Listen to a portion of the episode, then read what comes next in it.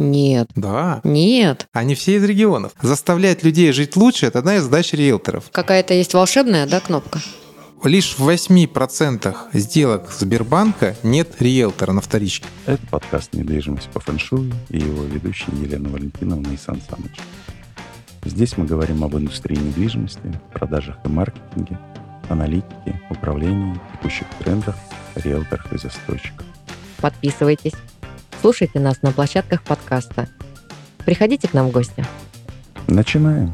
Добрый день, коллеги. Мы сегодня записываем очередной эпизод подкаста «Недвижимость по фэншую». И у нас в гостях Александр Викторович Чернокульский, управляющий ООО «Жилфонд». Это одна из крупнейших российских компаний по продаже недвижимости, агентство недвижимости, сеть франшизы. Хотелось бы узнать от Александра, Как живете? как живете. Я Сан Саныч, это Елена Валентиновна. Мы ведущие подкаста. Добрый день, Александр. Добрый, день. На ваш вопрос сразу отвечаю. Спасибо Центробанку. Живем интересно и разнообразно. Очень бодро приходится реагировать. С- Ну, мне кажется, вот то, что вот прямо сейчас происходит, а, ну, это просто очередной подарок, да, как только все начало затихать, э, сразу же всем пришлось быстро доставать последний мешок э, денег и идти опять покупать квартиры. Вот это же сейчас происходит, я правильно понимаю?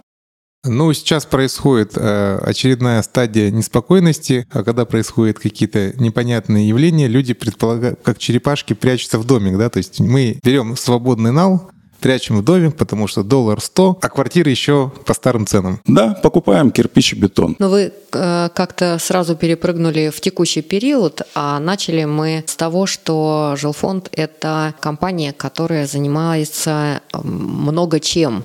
И вот э, Сан Саныч начал перечислять чем, и где-то посередине остановился, потому что такого большого влияния э, на рынок недвижимости ну, вот в нашем регионе, пожалуй, ни у кого нет, как у Жилфонда. Чем занимается сейчас Жилфонд? Сейчас это экосистема сервисов по недвижимости.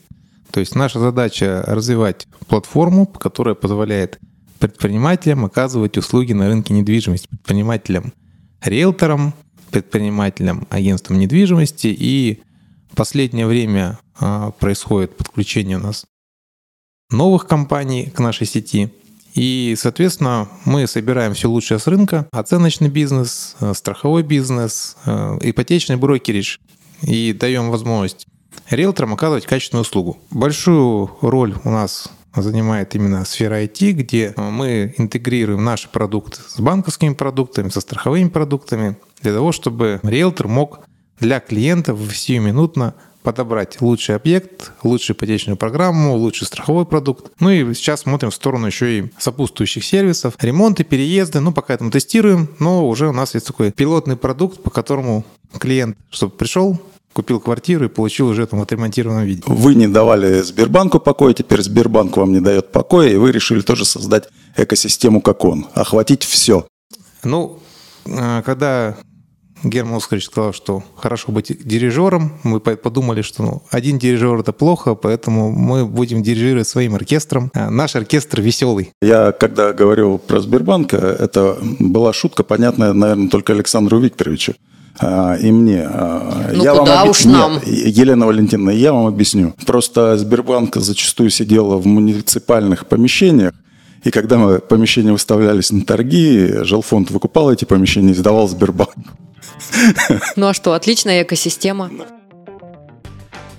Собственник начал со своим агентством жилфонд работать на удаленке. Один из первых, наверное, это было допотопные времена. Тогда это так не называлось. Мы когда готовились просто к интервью, я Сан сказала о том, что, слушай, ведь э, жилфонд, наверное, одним из первых внедрил да, работу на удаленке. И вот это интересная история взаимодействия управляющего и собственника, находящихся в разных местах. Каково это? Как вы выстроили эту работу? Управлять глаза, глаза в глаза – это такой ну, самый простой уровень менеджмента, когда ты стоишь над душой и в случае чего сразу там плеткой подстегиваешь. А У него есть предел управляемости, а, там глаза далеко не смотрят, уши далеко не слушают. И это является, наверное, м, причиной того, что большинство российских компаний – это компании до 10 человек. А уж агентство недвижимости, ну, по нашей статистике, там 85% сделок совершают агентства с численностью до 10 человек на рынке. Просто больших заметно, но Э, биомасса бактерий, она больше, чем биомасса слонов. А вот этот опыт внедрения системы управления позволил компании вырасти, и там, как говорил Исхак Азиз, там собственнику вовремя нужно удалиться, иначе э, возникает такой парадокс, когда собственник считает, что он сам может сделать лучше все, и в результате пытается сделать все, и в результате у него не хватает времени на что. То, что собственник контролирует, скажем так, э, такие ключевые параметры, ну, там, финансы, стратегию развития, но не занимается э, оперативным управлением, это, на мой взгляд, э, одна из основ развития компании.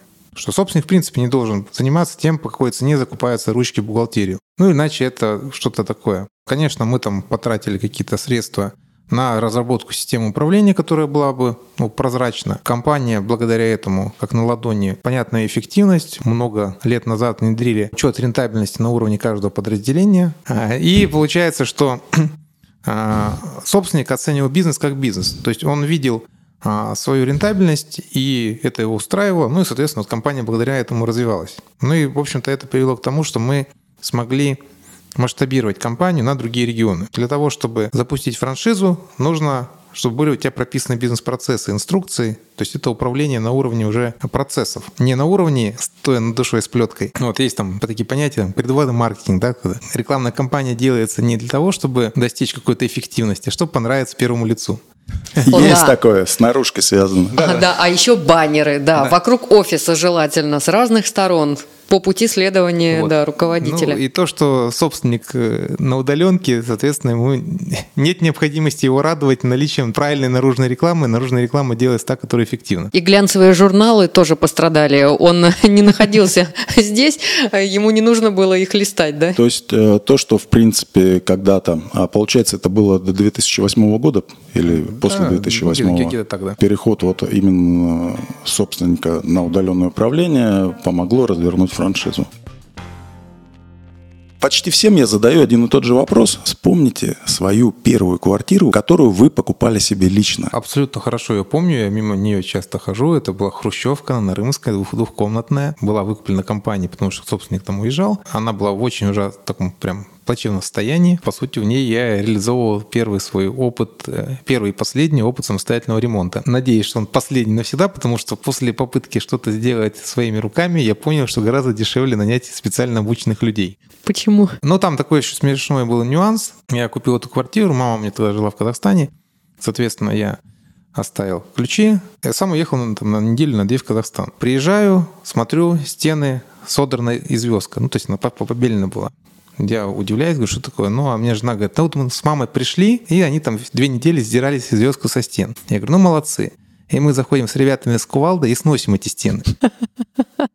Две недели работы. Да, на вопрос, почему ты не сказал, что вы снесешь стены? Почему ты не сказал, что будешь сдирать из звезд?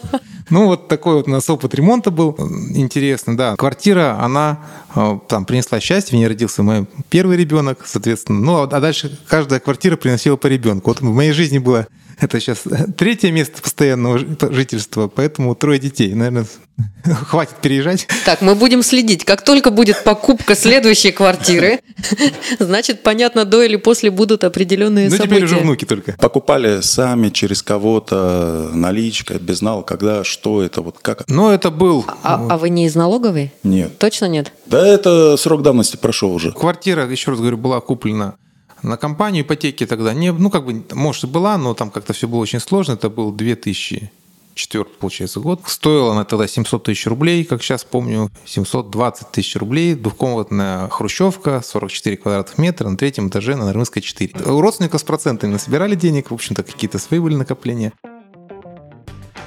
Личная карьера, личный жизненный опыт – как-то пригодился? Я думаю, что а, большое значение имело то, что у меня не было никаких связей в Новосибирске. То есть тут у меня никого не было, а не было никаких там друзей, которые могли помочь. А, ну и, в общем-то, первые там 2-3 года было психоэмоционально тяжело, потому что интернет тогда не было. Был интернет по диалапу, кто помнит, что такое. А, междугородные звонки были дорогие, ну и, в общем-то, общение было такое, что иногда приезжал в Казахстан, и вот там с друзьями встречались. То, что а, отсутствовало, как говорят, old money, это постигнуло эти деньги зарабатывать, потому что зачастую наличие больших активов просто позволяет ничего не делать. Ну, наверное, это было драйвером каким-то роста. Амбиций особых не было. В общем-то, как-то оно случайно получилось. Я в компанию пришел, по сути, системным администратором. Тогда там порядка 15 человек работало. Это был офис один на Красном проспекте 43, который в настоящий момент существует. Началось с того, что я начал там разрабатывать программы для риэлторов, начал понимать бизнес-процессы, в общем-то, иногда начал влиять на бизнес-процессы, говоря о том, что, слушайте, невозможно создать алгоритм, который вы хотите, потому что он невыполним. Ну, значит, у вас процесс какой-то странный. Ну и, соответственно, там собственник, увидев системный подход, сказал, о, ну раз ты создал приложение, которое позволяет управлять отделом аренды, а давай ты будешь руководителем отдела аренды, это мне было сказано в пятницу, у меня было два дня на то, чтобы вникнуть в рынок аренды. Ну, в общем-то, получилось, и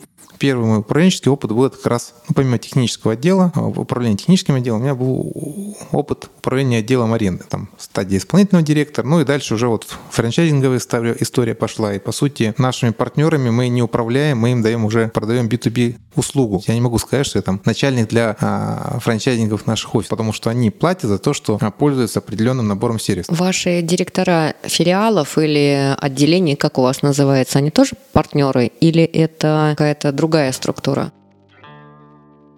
У нас сейчас э, жилфонд, по сути, это платформа, и все предприниматели, которые э, работают под брендом жилфонда, они работают по стандартам жилфонда, под контролем управляющей компании, но они самостоятельные. То есть они самостоятельно принимают решения об открытии, об закрытии, о приобретении там, новых площадей. Есть требования по качество оказания услуги. То есть ну, не может партнер взять и сказать, а я вот буду по-другому делать. Вот весь жилфонд вот так, а мы вот так. То есть, ну, э, понятно, есть критерии управляющей компании, да? которые должны выполняться всеми руководителями да, сейчас... офисов, несмотря на то, что они самостоятельные, а, фактически как партнеры компании. Сколько их, кстати? На текущий момент ну, около 150 у нас э, партнеров э, по России. В целом, ну, большая часть это сибирский регион. Запад мы активно продвигаем. Поняли, что это самая эффективная модель роста компании, потому что когда наемный руководитель офиса, это одна история, когда это собственник бизнеса, который максимально за мотивирован на достижение финансового результата. Там, то есть большинство, в большинстве компаний, в принципе, в риэлторских, модель мотивации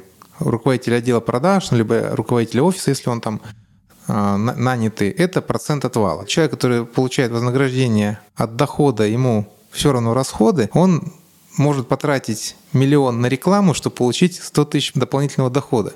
Потому что со 100 тысяч он 10% свои получит, для него это окупилось. То, что компания получит убыток в 900 тысяч, ему все равно. Самостоятельный бизнес предполагает вдумчивый подход. И в данном случае мы, разработав э, ну, определенную методику ведения финансового учета, позволяем нашим партнерам тщательно контролировать все эти процессы, даже Я сложно. хочу уточнить. А, вот я задавала вопрос в отношении а, тех руководителей, которые возглавляют ваши филиалы, не, не франшизы. А у нас все франшиза. У вас сейчас все франшиза. У нас все франшиза, Даже да. возьмем, если вот город, да. и внутри здесь там 20-40, не знаю, офисов, это сейчас тоже франшиза. Да, это самостоятельное предприятие, которое работает под нашим брендом на основании лицензионного договора, под контролем, э, то есть качество с контролем мы оставили. У нас есть право отзыва лицензии. Ну, были прецеденты, когда мы отзывали право, потому что, ну, там, либо стандарты качества, либо были какие-то истории, связанные с, ну, с неудовлетворительным поведением. На наш взгляд, переход на франчайзинговую модель никак не говорит о том, что мы отказались от контроля качества бренда. Тщательно следим за репутацией. У нас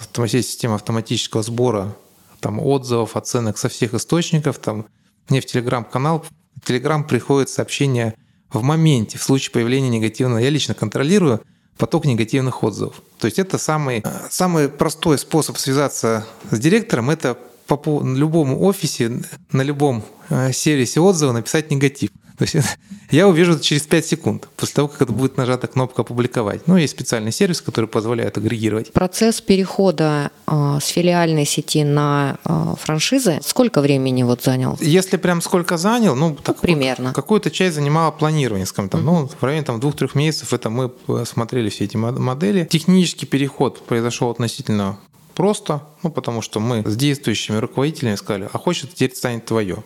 По сути, это была такая приватизация э, федеральной сети. А сколько сказали нет, не хочу? На момент перехода нет, не хочу никто не сказал. Ну, потому что это было равнозначно сразу уходи, потому что вариантов-то не было, что нет, не хочу, мы говорим, мы мы все передаем угу. во франчайзинг, и поэтому тут не было выбора. Два или три в течение года просто сказали, слушай, ну что-то оно не мое, да, то есть я не чувствую себя предпринимателем. Конверсия получилась очень хорошая. У нас ежегодно, в принципе, происходит какая-то там ротация, смена, потому что люди бывают устают, бывают проблемы со здоровьем возникают. Нужно понимать, что бизнес он такой, э, нервы подрывает, а российский бизнес особенно. Поэтому кто-то уходит там в спокойную гавань, кто-то просто говорит, ой, а я вот, слушай, я посчитала, что за 20 лет работы я накупила столько квартир, что доход от их сдачи мне может позволять ничего не делать. Есть такая модель. Предпринимательство недвижимости, оно позволяет быть первым в очереди покупателей. То есть, когда появляется интересный объект, об этом узнают да. не посетители сайта Авито или ЦИАН, об этом узнают агенты. И все вкусное раскупается до. Ну, там, ну, на площадке уже там второй сорт уходит. Нормальный риэлтор, нормальный руководитель офиса, а, он точно обладает зарабатывать себе на нормальный запас недвижимости, который ему там, в будущем либо его детям обеспечит там, либо доход, либо место жизни. Мы так первую квартиру покупали. А, она кстати. до рынка даже не дошла. А, более того, она казалась какой-то ущербной. Меня директор агентства, в котором я работал, Прям уговорил сходить посмотреть. Я когда увидел, обалдел. Более того, тут же директор продавил по цене так. Ну, это было просто супер кудряво. Поэтому я понимаю, да, ну, то есть э, истинные аналитики рынка не знают о тех суперсценах, которые происходят в агентствах недвижимости. Поэтому как бы вот аналитики довольствуются информацией из открытых источников. Она усредненная, да? да? Так, все, кто сейчас хочет купить квартиру, устраивается стажером или кто там, какой входной первый э, риэлтор, новичок, устраивается, работает месяц, получает доступ ко всей базе или сразу получает и выбирает себе лучший вариант. Абсолютно Правильно? нормальная модель, мы ее приветствуем. А, То есть... Более того, зачастую же клиентов приглашают, приходите к нам работать. Человек думает, ну почему ну, бы это, и нет? Э, э, у нас многие агенты являются э, состоятельными людьми, которые при этом имеют там какой-то параллельный бизнес, но для них важно иметь доступ к информации оперативно. Это нормально. То есть мы это приветствуем, потому что Риэлторство – это предпринимательство. Это не банковский клерк, который там с 9 до 18 в 6 часов закрыл, работы, рот закрыл, рабочее место прибрано. Нет, это предприниматель по складу ума. Ох, затрагиваете такую тему, которую я а, ну, для себя пока не определила, как к ней относиться. Если риэлтор – это предприниматель, почему так много риэлторов? Неужели так много у нас предпринимателей? Но разного уровня предприним... Обычно считается, что предпринимательская вот эта ДНК – это крайне мало, 2-3% вообще от э, здорового населения, и дай бог, чтобы у них получалось. Ну, вот смотрите, у нас в Новосибирске, насколько я понимаю, работоспособного населения там порядка 700 тысяч человек, да, там, наверное, где-то угу. так. 2-3% – это 21 тысяча, да? У нас меньше новосибирский риэлтор. Меньше. Да, то есть поэтому мы пока в статистику вкладываемся. Попадаем, да? да поэтому а, плюс, а, я же не говорю, что каждый риэлтор – это хороший предприниматель.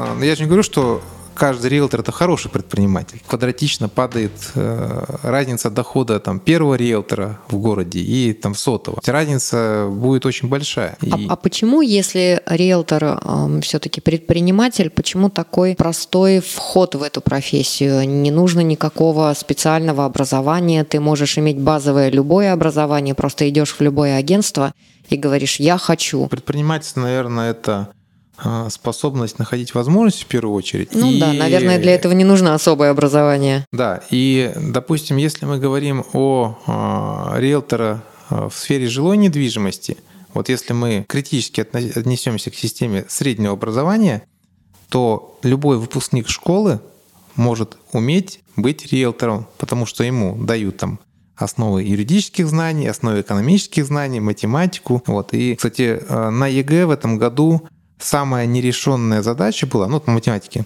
это рассчитать платеж по ипотеке. Нерешенная? Нерешенная. То есть э, процент людей, который ее решил, минимальный. Это как раз говорит о том, что вот в этих элементарных вещах, которые в школьной программе есть, плавают многие. Многие заблуждаются по там, юридическим вопросам. Для того, чтобы стать риэлтором, тебе нужно, по идее, обладать знаниями в области там, ну, узкой сферы э, жилищного законодательства, норм гражданского кодекса, понимать, как работают ипотечные программы и а, иметь хорошие навыки коммуникативные. Вот этого достаточно для того, чтобы уже а, выполнять функции вот эти. Ну да, это предпринимательства, куда низкий вход. Но более того, еще в это предпринимательство не нужно много инвестировать. По сути, у тебя рабочий инструмент, твой смартфон с установленными нужными приложениями, и все. То, что в эту сферу легкий вход, не означает, что это какие-то недопредприниматели. Кто-то себя называет э, специалистом по инвестированию, проводя какие-то тренинги в Ютубе о том, как купить криптовалюту и остаться ни с чем. Ой, извините, много заработать. Слушайте, э, тема криптовалюты просто прекрасная. Когда появилась криптовалюта,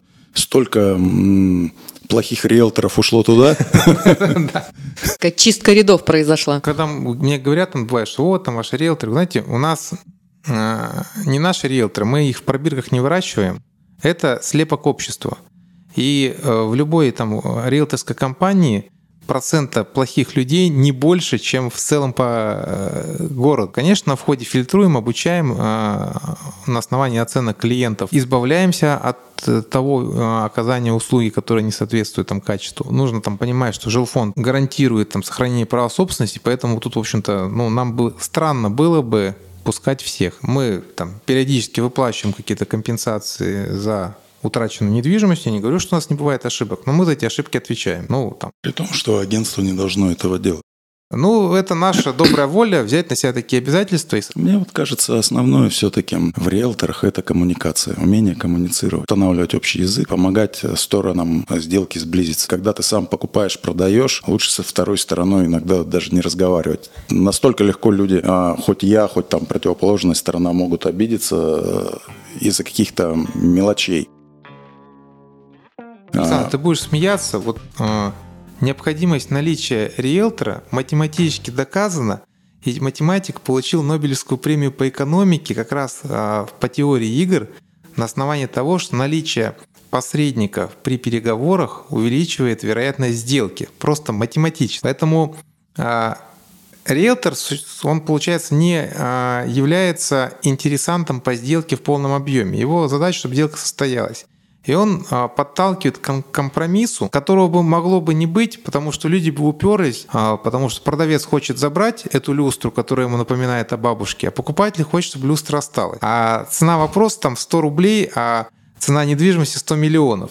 И сделки очень часто а, не срастаются, говоря риэлторским сленгом, по причине невозможности прийти к компромиссу. Это как э, с созданием порталов по недвижимости. Все думали, нужно создать портал по недвижимости, где будут встречаться покупатель и продавец, и все срастется само по себе. Появился дом клик, и через некоторое время выяснилось, что 80% сделок через дом клик проходят с риэлторами потому что без них э, сложно договориться. По домклику я вот такой интересный инсайт скажу. Ну, так э, по роду работы мы часто коммуницируем с нашими ребятами из Москвы. И а, на Домклике появилась опция, вынесли в меню в поиск, поиск без посредника, объявление от собственника. Ну, якобы это конкурентное преимущество. Через какое-то время а, проанализировали поведение и убрали. Почему убрали? А, потому что человек, который заходит, ставит эту галочку, то есть у него появилась возможность искать без посредника. Он ставит галочку, отсекает интересные объекты, тыкается в то, что выставлено, понимает, что на площадке ничего интересного нет и уходит. Поэтому галочку убрали, потому что когда нет возможности отфильтровать а, объявление от собственника, а человек вынужден выбирать из большего ассортимента. И сделка происходит. Конечная цель домклика как, как площадки – провести ипотечную сделку, потому что домклик – это не просто там сферический конь в вакууме, это площадка Сбербанка. И Сбербанку невыгодно – оставить покупателя с продавцом один на один, потому что в этом случае непонятны сроки сделки, непонятные документы, много чего непонятно, а риэлтор эту функцию забирает на себя. Мы эту историю проходили в девелопменте, но тогда мы еще были строителями просто. Когда в определенный период времени достаточно популярно было, если помните, у застройщиков писать продажа напрямую, угу. продаем без посредников и так далее. И, как нам казалось, мы были абсолютно в этом убеждены, Клиенты ищут э, напрямую выходы на застройщиков, чтобы не платить комиссию агентствам и, возможно, там, быстрее эту сделку провести и, возможно, получить какие-то скидки от застройщиков. И каково было наше удивление, как застройщиков, строителей, когда мы поняли, что этот поток клиентов нам недостаточен. Риэлторский поток он создает объем. К риэлторам идут люди не просто за покупкой, а в том числе за продажей своей на вторичном рынке,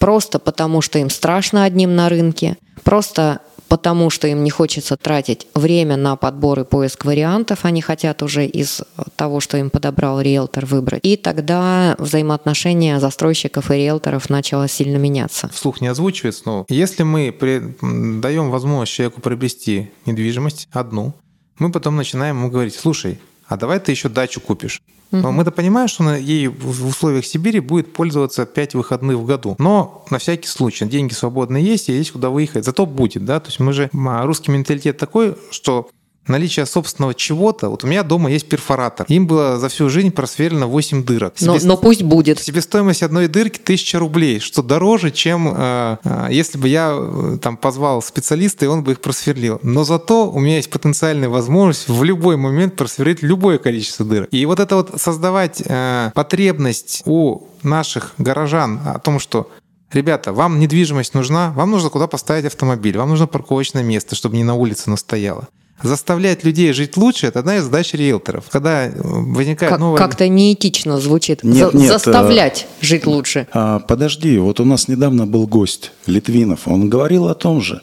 Он говорит, э, люди, когда становятся собственниками, а он переселяет людей из развалюх, ну, расселяет эти развалюхи, чтобы строить дома, и переселяет их в новые квартиры. Когда они становятся собственниками, у них через какое-то время Другое меняется отношение. мировоззрение. Вы знаете, вот а, заставлять жизнь лучше, я не думаю, что это такое. Ну, есть еще такая ну, социальная миссия, а, в принципе, улучшать жизнь, да, вот себе, соседям, потому что невозможно жизнь улучшить только себе. Ты, если будешь очень комфортно жить, и вокруг тебя будет плохая среда, она тебя тебя просто порвет, исходя из классовой ненависти. Поэтому, когда а, целиком в обществе процессы происходят такие, что жизнь становится лучше, комфортней, а собственник, как правильно Александр Александрович заметил, всегда трепетнее относится к своему имуществу, чем там арендатор, чем просто там жилец в этом помещении. И э, в целом я считаю, что а, я владею частью э, улицы 905 года, по которой езжу. И поэтому, да простит меня мэрия Новосибирска, закидываю э, жалобами через госуслуги о наличии ям. Потому что я как собственник отношусь к этому куску, угу. куску земли. Не, не так, что там кто-то, какой-то дядя есть, который этот вопрос решит. Ты понимаешь, что если не я, то никто. А вот это отношение, оно формирует более качественную среду, более требовательное отношение к тем службам, которые получают вознаграждение за поддержание в порядке.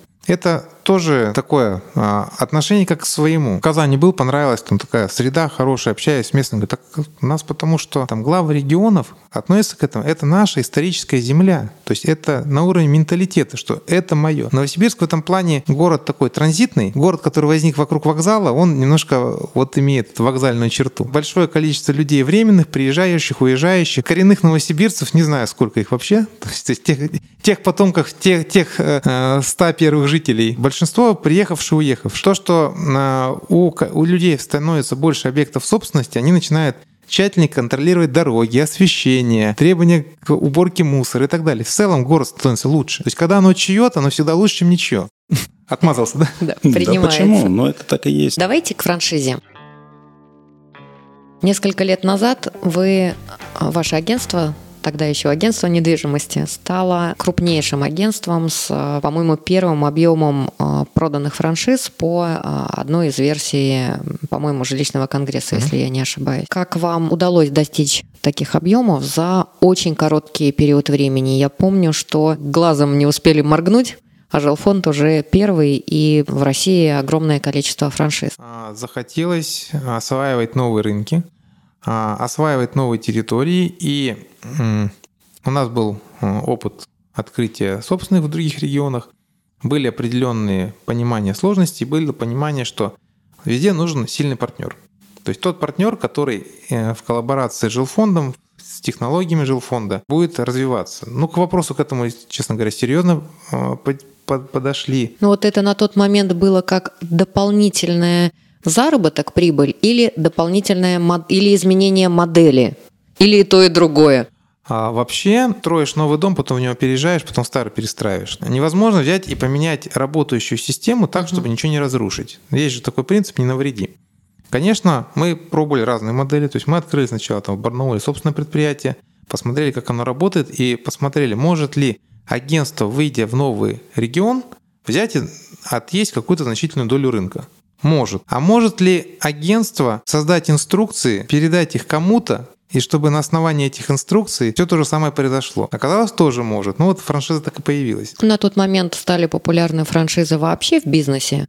В недвижимости их было не так много, а региональных, так прямо сказать, по пальцам пересчитать. Вы знаете, сейчас э, все франшизы, которые на рынке недвижимости представлены, франшизы именно агентств недвижимости, они все региональные. Нет. Да. Нет. Они все из регионов. Ну, если вы считаете самолет плюс э, как перспектива 24, то может быть. Ну, Да. вообще-то Ну, да. вообще-то да. Вообще-то да. Вообще-то да, потому что у самолета плюс прироста по сравнению с перспективой пока не видно. Ну это ладно, это, это они потом расскажут, тема, да. да. когда приедут. А, ну и самолет плюс это скорее не про недвижимость, а агентство недвижимости, это про доп. сервисы. Застройщику нужно реализовывать свои объекты, э, застройщику нужно загружать свои э, мебельные заводы и прочее. То есть это тоже из нашей сферы, но не со стопроцентным пересечением. Мы так конкретно франшизу про агентские э, услуги продаем. Во-первых, был э, определенный вакуум на рынке, и спрос формировался. У нас там нулевой бюджет на маркетинг был, и, соответственно, очень довольно сильно все разошлось. Потом появились другие игроки, которые начали выпускать такие же продукты.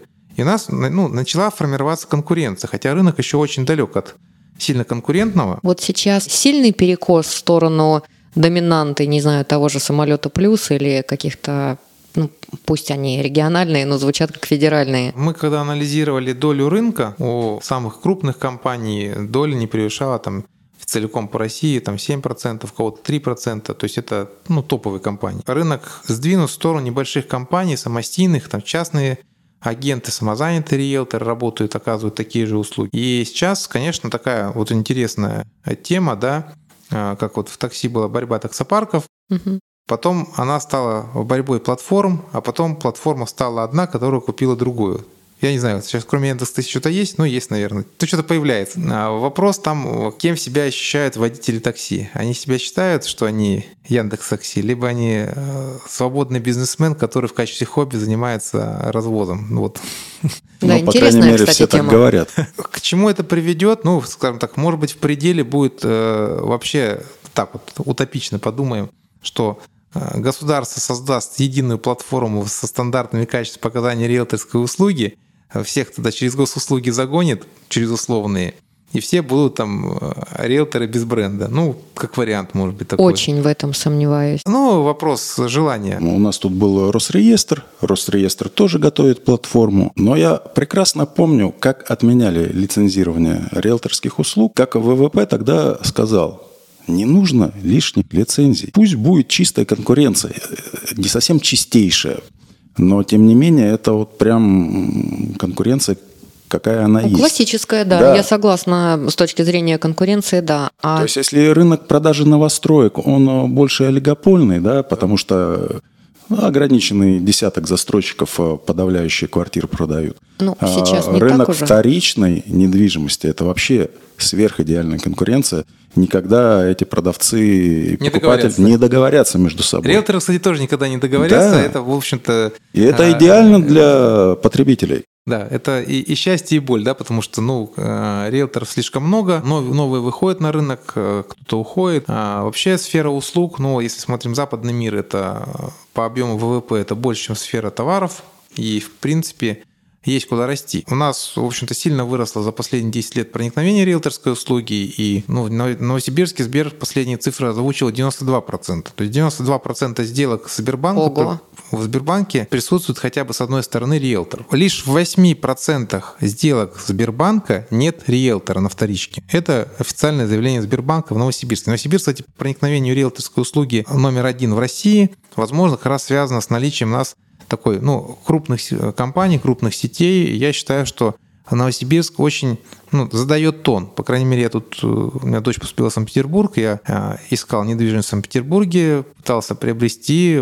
есть чем сравнить. Хотелось всем сказать, ребята, приезжайте к нам на обучение, мы научим вас правильно работать. Видимо, спрос у них большой, поэтому немножечко да, поток наплевать огромный. на поток. Все верно. Ну, может быть, Мы тоже можем поделиться московским поиском.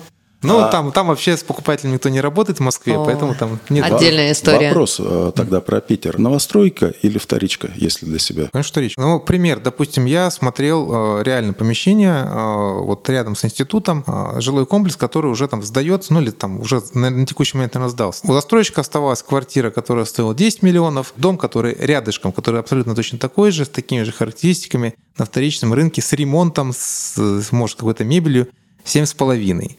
Вот разница стоимости. То есть э, понятно, что у застройщика ставка будет там дисконтированная, но поскольку у меня по математике было 5, я понимаю, что не бывает э, кэшбэков и дисконтов. То есть это все куда-то спрятано, просто не найдешь. Точно так же, как и риэлторской услуги за покупку новостроек ноль не бывает. За это платит все-таки клиент только через цену квадратного да, ну метра ну, все, у застройщика. Все за что-то платят, да. да. Потом этот э, риэлтор приходит на автозаправку которая принадлежит человеку, который купил квартиру и покупает да. у них бензин. В общем-то, мы так эти деньги по, по кругу и гоняем. Экономика называется. Вы сказали о том, что риэлторы, к сожалению, никогда не договорятся. А, как при таком количестве агентств недвижимости, а, риэлторов, такое минимальное влияние риэлторского сообщества на законодательную власть. Почему так мало участия в разработке каких-то общих критериев работы, возможно, каких-то законов, возможно, ну,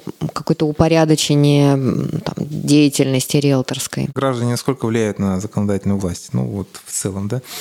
А. Как минимум на уровне а, вот каких-то организаций, которые вы можете сами создать друг с другом, да, и договориться о каких-то правилах, вполне, почему нет. Ну хорошо, возьмем незаконодательную власть. Нет, ну, законодательная тоже, кстати, вот а, а, в каждом регионе есть э, какие-то профессиональные объединения да. А, разного рода, там союзы, СРО и так далее. А в силу закона о СРО, допустим, у СРО есть право участвовать в разработке законодательных инициатив, выступать независимыми экспертами. В тот период, там, несколько лет назад, когда я был президентом Новосибирской ассоциации риэлторов, мы там с господином Крашенинником вступили в переписку о необходимости отражения в ЕГРН факта использования средств материнского капитала. Угу. Мы подготовили наше видение, разослали о том, что это очень полезно. Мы защищаем права несовершеннолетних, потому что родители не смогут по злому умыслу продать квартиру, не выделив долю и так далее. Все это изложили, потратили время, ну, то есть никто не оплачивал все это там так, на, на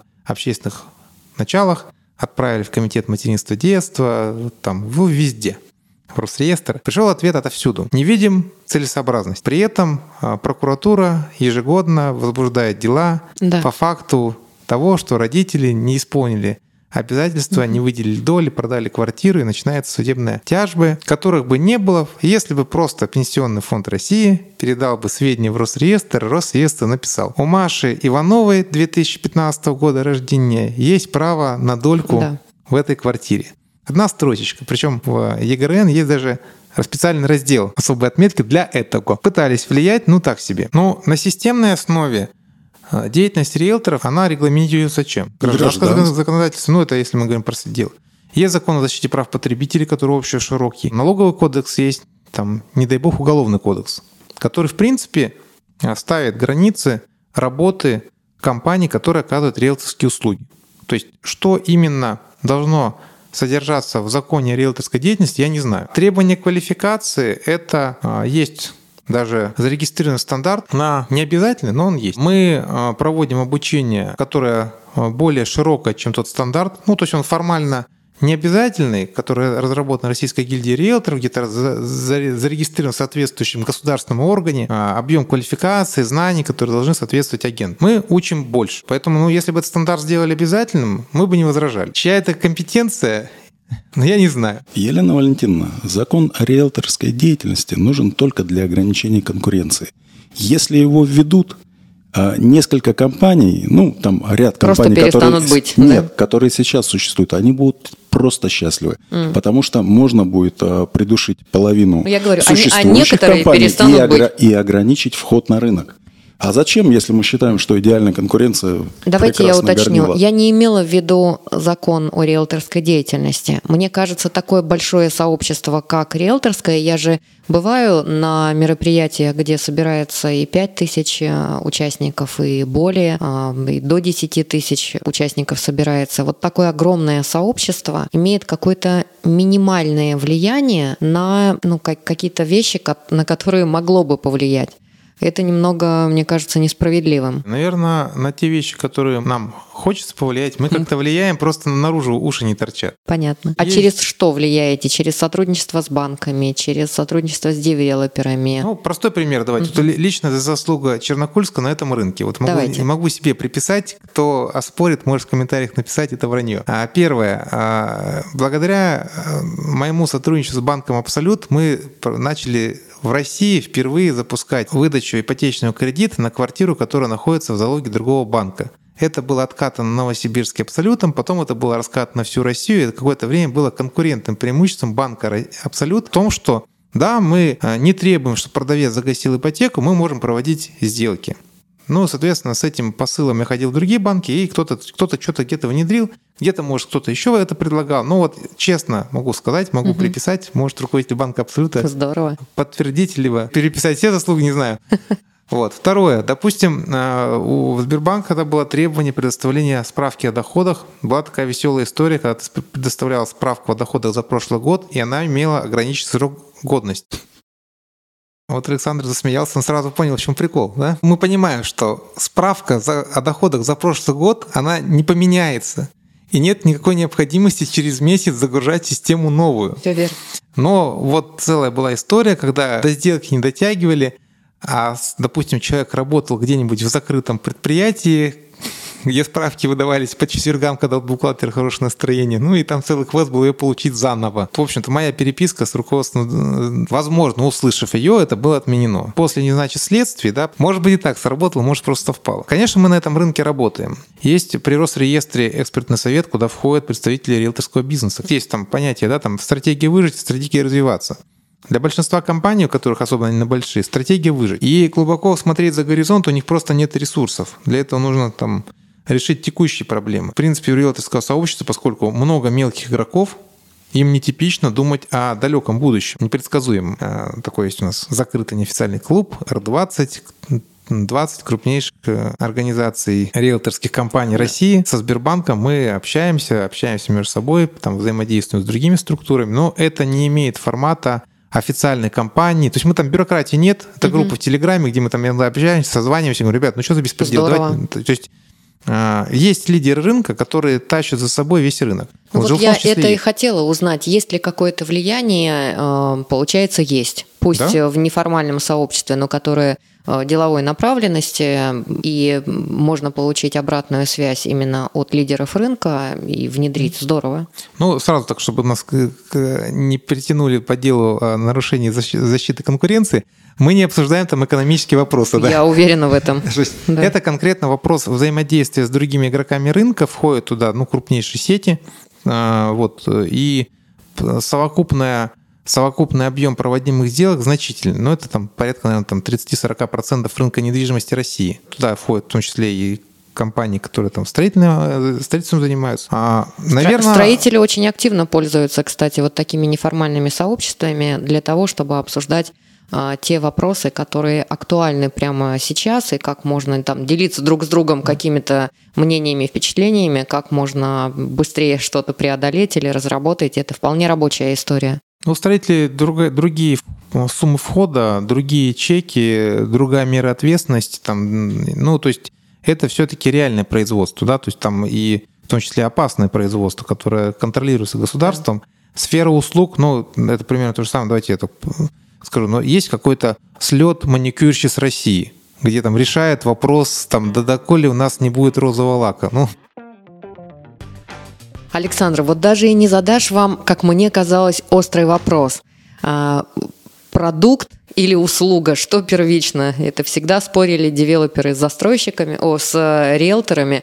А, значит, кто первый, что главное, что застройщики ну, слушайте, продукт... производят продукт, а вы всего лишь услугу. Не продали ничего страшного. Что такое услуга? Да? Это взять продукт и сделать его дороже. Любой человек в силу своего образования может самостоятельно совершить сделку на рынке недвижимости. В принципе, да. Вот а, поискать там все объекты, а, сделать фотографии, разместить другое дело. А если я не хочу это делать? Мы же не бегаем, никого не заставляем пользоваться услугами риэлторов. Это добровольное. И, в общем-то, то количество позитивных отзывов, которые люди пишут, говорит о том, что это действительно услуга востребованная. Услуга а, горбовщика, она принудительная, тут вариантов нет, да, там сам себя не закопаешь. А, а тут, получается, это все-таки выбор потребителя. Продукт он, э, продукт, он первичен, конечно же. А вот услуга увеличивает стоимость этого продукта. Да, принимается. Mm-hmm. В самом начале нашего разговора вы сказали о том, что ваше агентство сейчас это экоплатформа, да еще и IT, а, значит, тоже платформа. Что это такое? Ну, вообще мы, по сути, сейчас IT-компания, которая там а, занимается, ну, у нас есть целый ряд программных продуктов, которые имеют свидетельство регистрации, более того, находятся в реестре российского ПО, ну, то есть, по сути, это платформа по управлению агентством недвижимости. И мы, продавая франшизу, продаем, с одной стороны, вот эти продукты, с другой стороны, набор ноу-хау, который позволяет э, успешно управлять. Ну Но... вот, например, я не понимаю, что такое IT-продукт в недвижимости. Вот скажите Специально четко, для вас мы можем это? провести презентацию по Zoom, показать, как это работает. А, ну, то есть это а, веб-приложение, где вы регистрируетесь открывается ваша компания, и там вы видите, как работают ваши агенты, какие объекты у вас как продаются. Существует у нас там система автоматической оценки. То есть... Почему это не называется автоматизированная, например, платформа? Ну, хотите, назовем автоматизированная. Я просто спрашиваю. короче. Я просто спрашиваю, чтобы разобраться, потому что сейчас действительно каждая, чуть ли не вторая компания называет себя IT-компанией. Вот я хочу понять, это так или это просто а, какая-то модная тенденция сейчас просто назвать себя IT-компанией и все. Ну, это, наверное, из серии там, почему Гренка не может стоить 20 евро, а Крутон может. У вас э, свои разработчики, да? которые разработали платформу, да, автоматизированную, давайте так скажем. А у вас своя служба поддержки. Ну, то есть вся структура IT-компании, она у вас да, есть. собственно, да. То есть у нас есть, ну, там, огромное количество серверов, там, большие затраты на хостинг, mm-hmm. на размещение, там, дата-центры, то есть все это есть есть. Есть у нас, собственно, команда разработчиков, которая разрабатывает разные продукты. Э, куда-то мы на специальные, там, ну, допустим, сторонних разработчиков привлекаем на какие-нибудь э, спецзнания, которые, ну, нет нам необходимости в штате держать. По сути, подключаясь к сети жилфона, у тебя есть возможность не думать о многих вещах, заниматься продажами, все остальное за тебя сделает. Я почему так вот детально все спрашиваю, не потому, что мне хочется сильно порекламировать зачем-то жилфонд, мне действительно очень хочется разобраться в том, что такое сейчас IT-платформа, IT-компания. От очень многих это слышу и хочу понять, там-то есть основа или нет. Вот здесь понимаю, есть, да, есть разработчики, да. серверы, вот все, что необходимо, все есть. А мне кажется, это немного ответ на ваш вопрос, как личность Александра повлияла на компанию. Мне ну, кажется, да. это прям его направление. Он этим увлечен. Посмотрите, как он улыбается, когда об этом говорит. И кажется, ему ну, самому есть, это очень э, нравится. Чернокульский перешел системным администратором. Точно! И за 20 лет все-таки жилфонд превратил в IT-компанию. Точно. Вот отказ, оказывается, откуда все началось. А мы там IT-компания, IT-компания. Да, вот вот она личность управленца. Ну, сейчас а, вообще, а, ну, если смотрим так а, далекое там будущее, ну, не, мы не собираемся выходить на IPO, там, акционировать компанию, но у многих это становится такой бизнес-задачей. Вот мультипликатор PE, отношение к стоимости акций, к э, прибыли, самый высокий как раз у IT-компаний. То есть потенциально они более интересны рынку, чем угу. там металлургия там, или там, банковская сфера. Действительно, а, это самая а, ресурсоемкая там сейчас э, сфера деятельности. Очень сильно не хватает многих решений. А, а боретесь за кадры? Конечно. Это, слушайте, кадровый вопрос сейчас самый сложный вопрос, потому что запросы разработчика высокие. То есть если кто-то сейчас mm-hmm. проснется и решит, а сейчас найду кого-нибудь и мне сделают сайт, ну, Нет. это готовьтесь продать пару квартир. Наверное, в строительной отрасли то же, то же самое, это найти сейчас, там, условно говоря, э, рабочих тоже большая проблема. А тут еще, наверное, сама демография, которая у нас, в принципе, снижается. То есть у нас в этом году а, людей в возрасте 23 лет вот если мы смотрим, их э, в два раза меньше, чем людей в возрасте 35 лет. Да. Соответственно, через 12 лет, вот, ну, 35 такой, я считаю, там, золотой возраст, когда человек уже там ну, более-менее обустроился, он уже квалификация высокая, их станет меньше. То есть мы сейчас будем еще э, пожинать вот эти провал рождаемости 90-х, когда будут проблемы с кадрами в принципе. То есть просто... Просто по количеству. Но и с покупателями новостроек особенно, да, потому что вот 23-летние, когда станут 30-летними, их, их просто меньше. Их просто меньше, а квадратных метров по миллиону в год в Новосибирске сдается. Ну да. Слушайте, ну я вот такой боль не боль расскажу. Значит, ну, на довольно высокую должность мы объявили вакансию, хотим там расширить направление. И с очень приличной зарплатой по меркам Новосибирска. По, э, поскольку это направление важное, э, личная беседа со мной была запланирована. Кадры. Один человек, который прошел собеседование, мы договорились, мы даже подписали трудовой договор и обозначили дату выхода. Без одной минуты девять человек написал, у меня сменились план, я не приду вообще. То есть это как бы... Как пер... понять? Ну вот, вот так, все, вот мне приходит сотрудник отдела кадров, говорит, слушай, мне вот смс прислали. Это менеджер, ну топ, я имею ну, в виду. Ну, это там, руководитель направления, да, там с там, зарплатой 150 плюс. Второй кандидат в понедельник не пришел вовремя с формулировкой, что-то я не записала дату, время собеседования, у меня из головы вылетело. Ну, это просто вот... Ну, раньше так себя вели там 18-19-летние. А, в... а в это время вы кому-то очень системному и записывающему время, возможно, отказали а эти просто смогли себя хорошо продать на собеседовании. Ну, в том числе, да. А, а, нет, но в данный момент я просто говорю о том, что вот то поколение, которое было воспитано при Советском Союзе, где ты понимал шаг влево, шаг вправо, расстрел, прыжок на месте, провокация, Все оно поменялось. закончилось.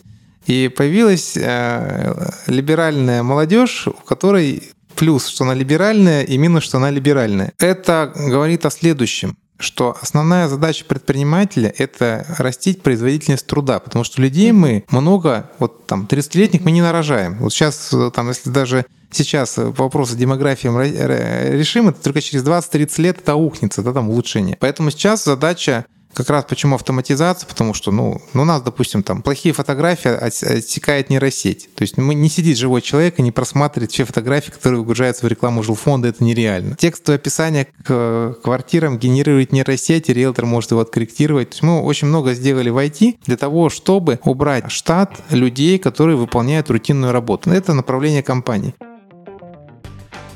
Мы близимся к завершению. Фактически у нас остался один вопрос. Что для себя вы видите в ближайшее время как основную задачу? Какая миссия у вас? Что хотите сделать? Хороший вопрос. Ну, слушайте, глобальные цели, наверное, они вокруг семьи. То есть это вот есть дети, которых нужно а, поддерживать, нужно дать им возможность выпорхнуть из гнезда. Биологически, физиологическая цель. Я, мне очень нравится осваивать новое что-то. Ну, вот э, почему в жилфонде столько лет? Потому что как раз каждый день что-то что новенькое происходит. Вот осваивать новые рынки, новые технологии, это ну, драйвит, да, там то, что ради, ради чего. Не ради денег точно, потому что наверняка есть места на планете, где можно получать больше, делая меньше. И задачи тоже никогда не стояла делать меньше. В отпуске на третий день уже беру ноутбук, сажусь под пальму, начинаю работать, потому что... Ну, да, не, добро пожаловать да, в, не, в наш клуб. Да, не, не научили отдыхать почему-то. Поэтому, наверное, ну, создавать новый продукт, которые были интересны. Вообще есть такие, знаете, вот не громкие слова, а просто как бы такие. Хотелось бы, чтобы мир действительно был лучше, чтобы в мире не было глупости, не было нерациональности, не было было а, загрязнение. Я, кстати, вот так поделюсь, пластиковые бутылочки складываю там и в березовую рощу увожу, потому что там весь контейнер по сбору мусора э,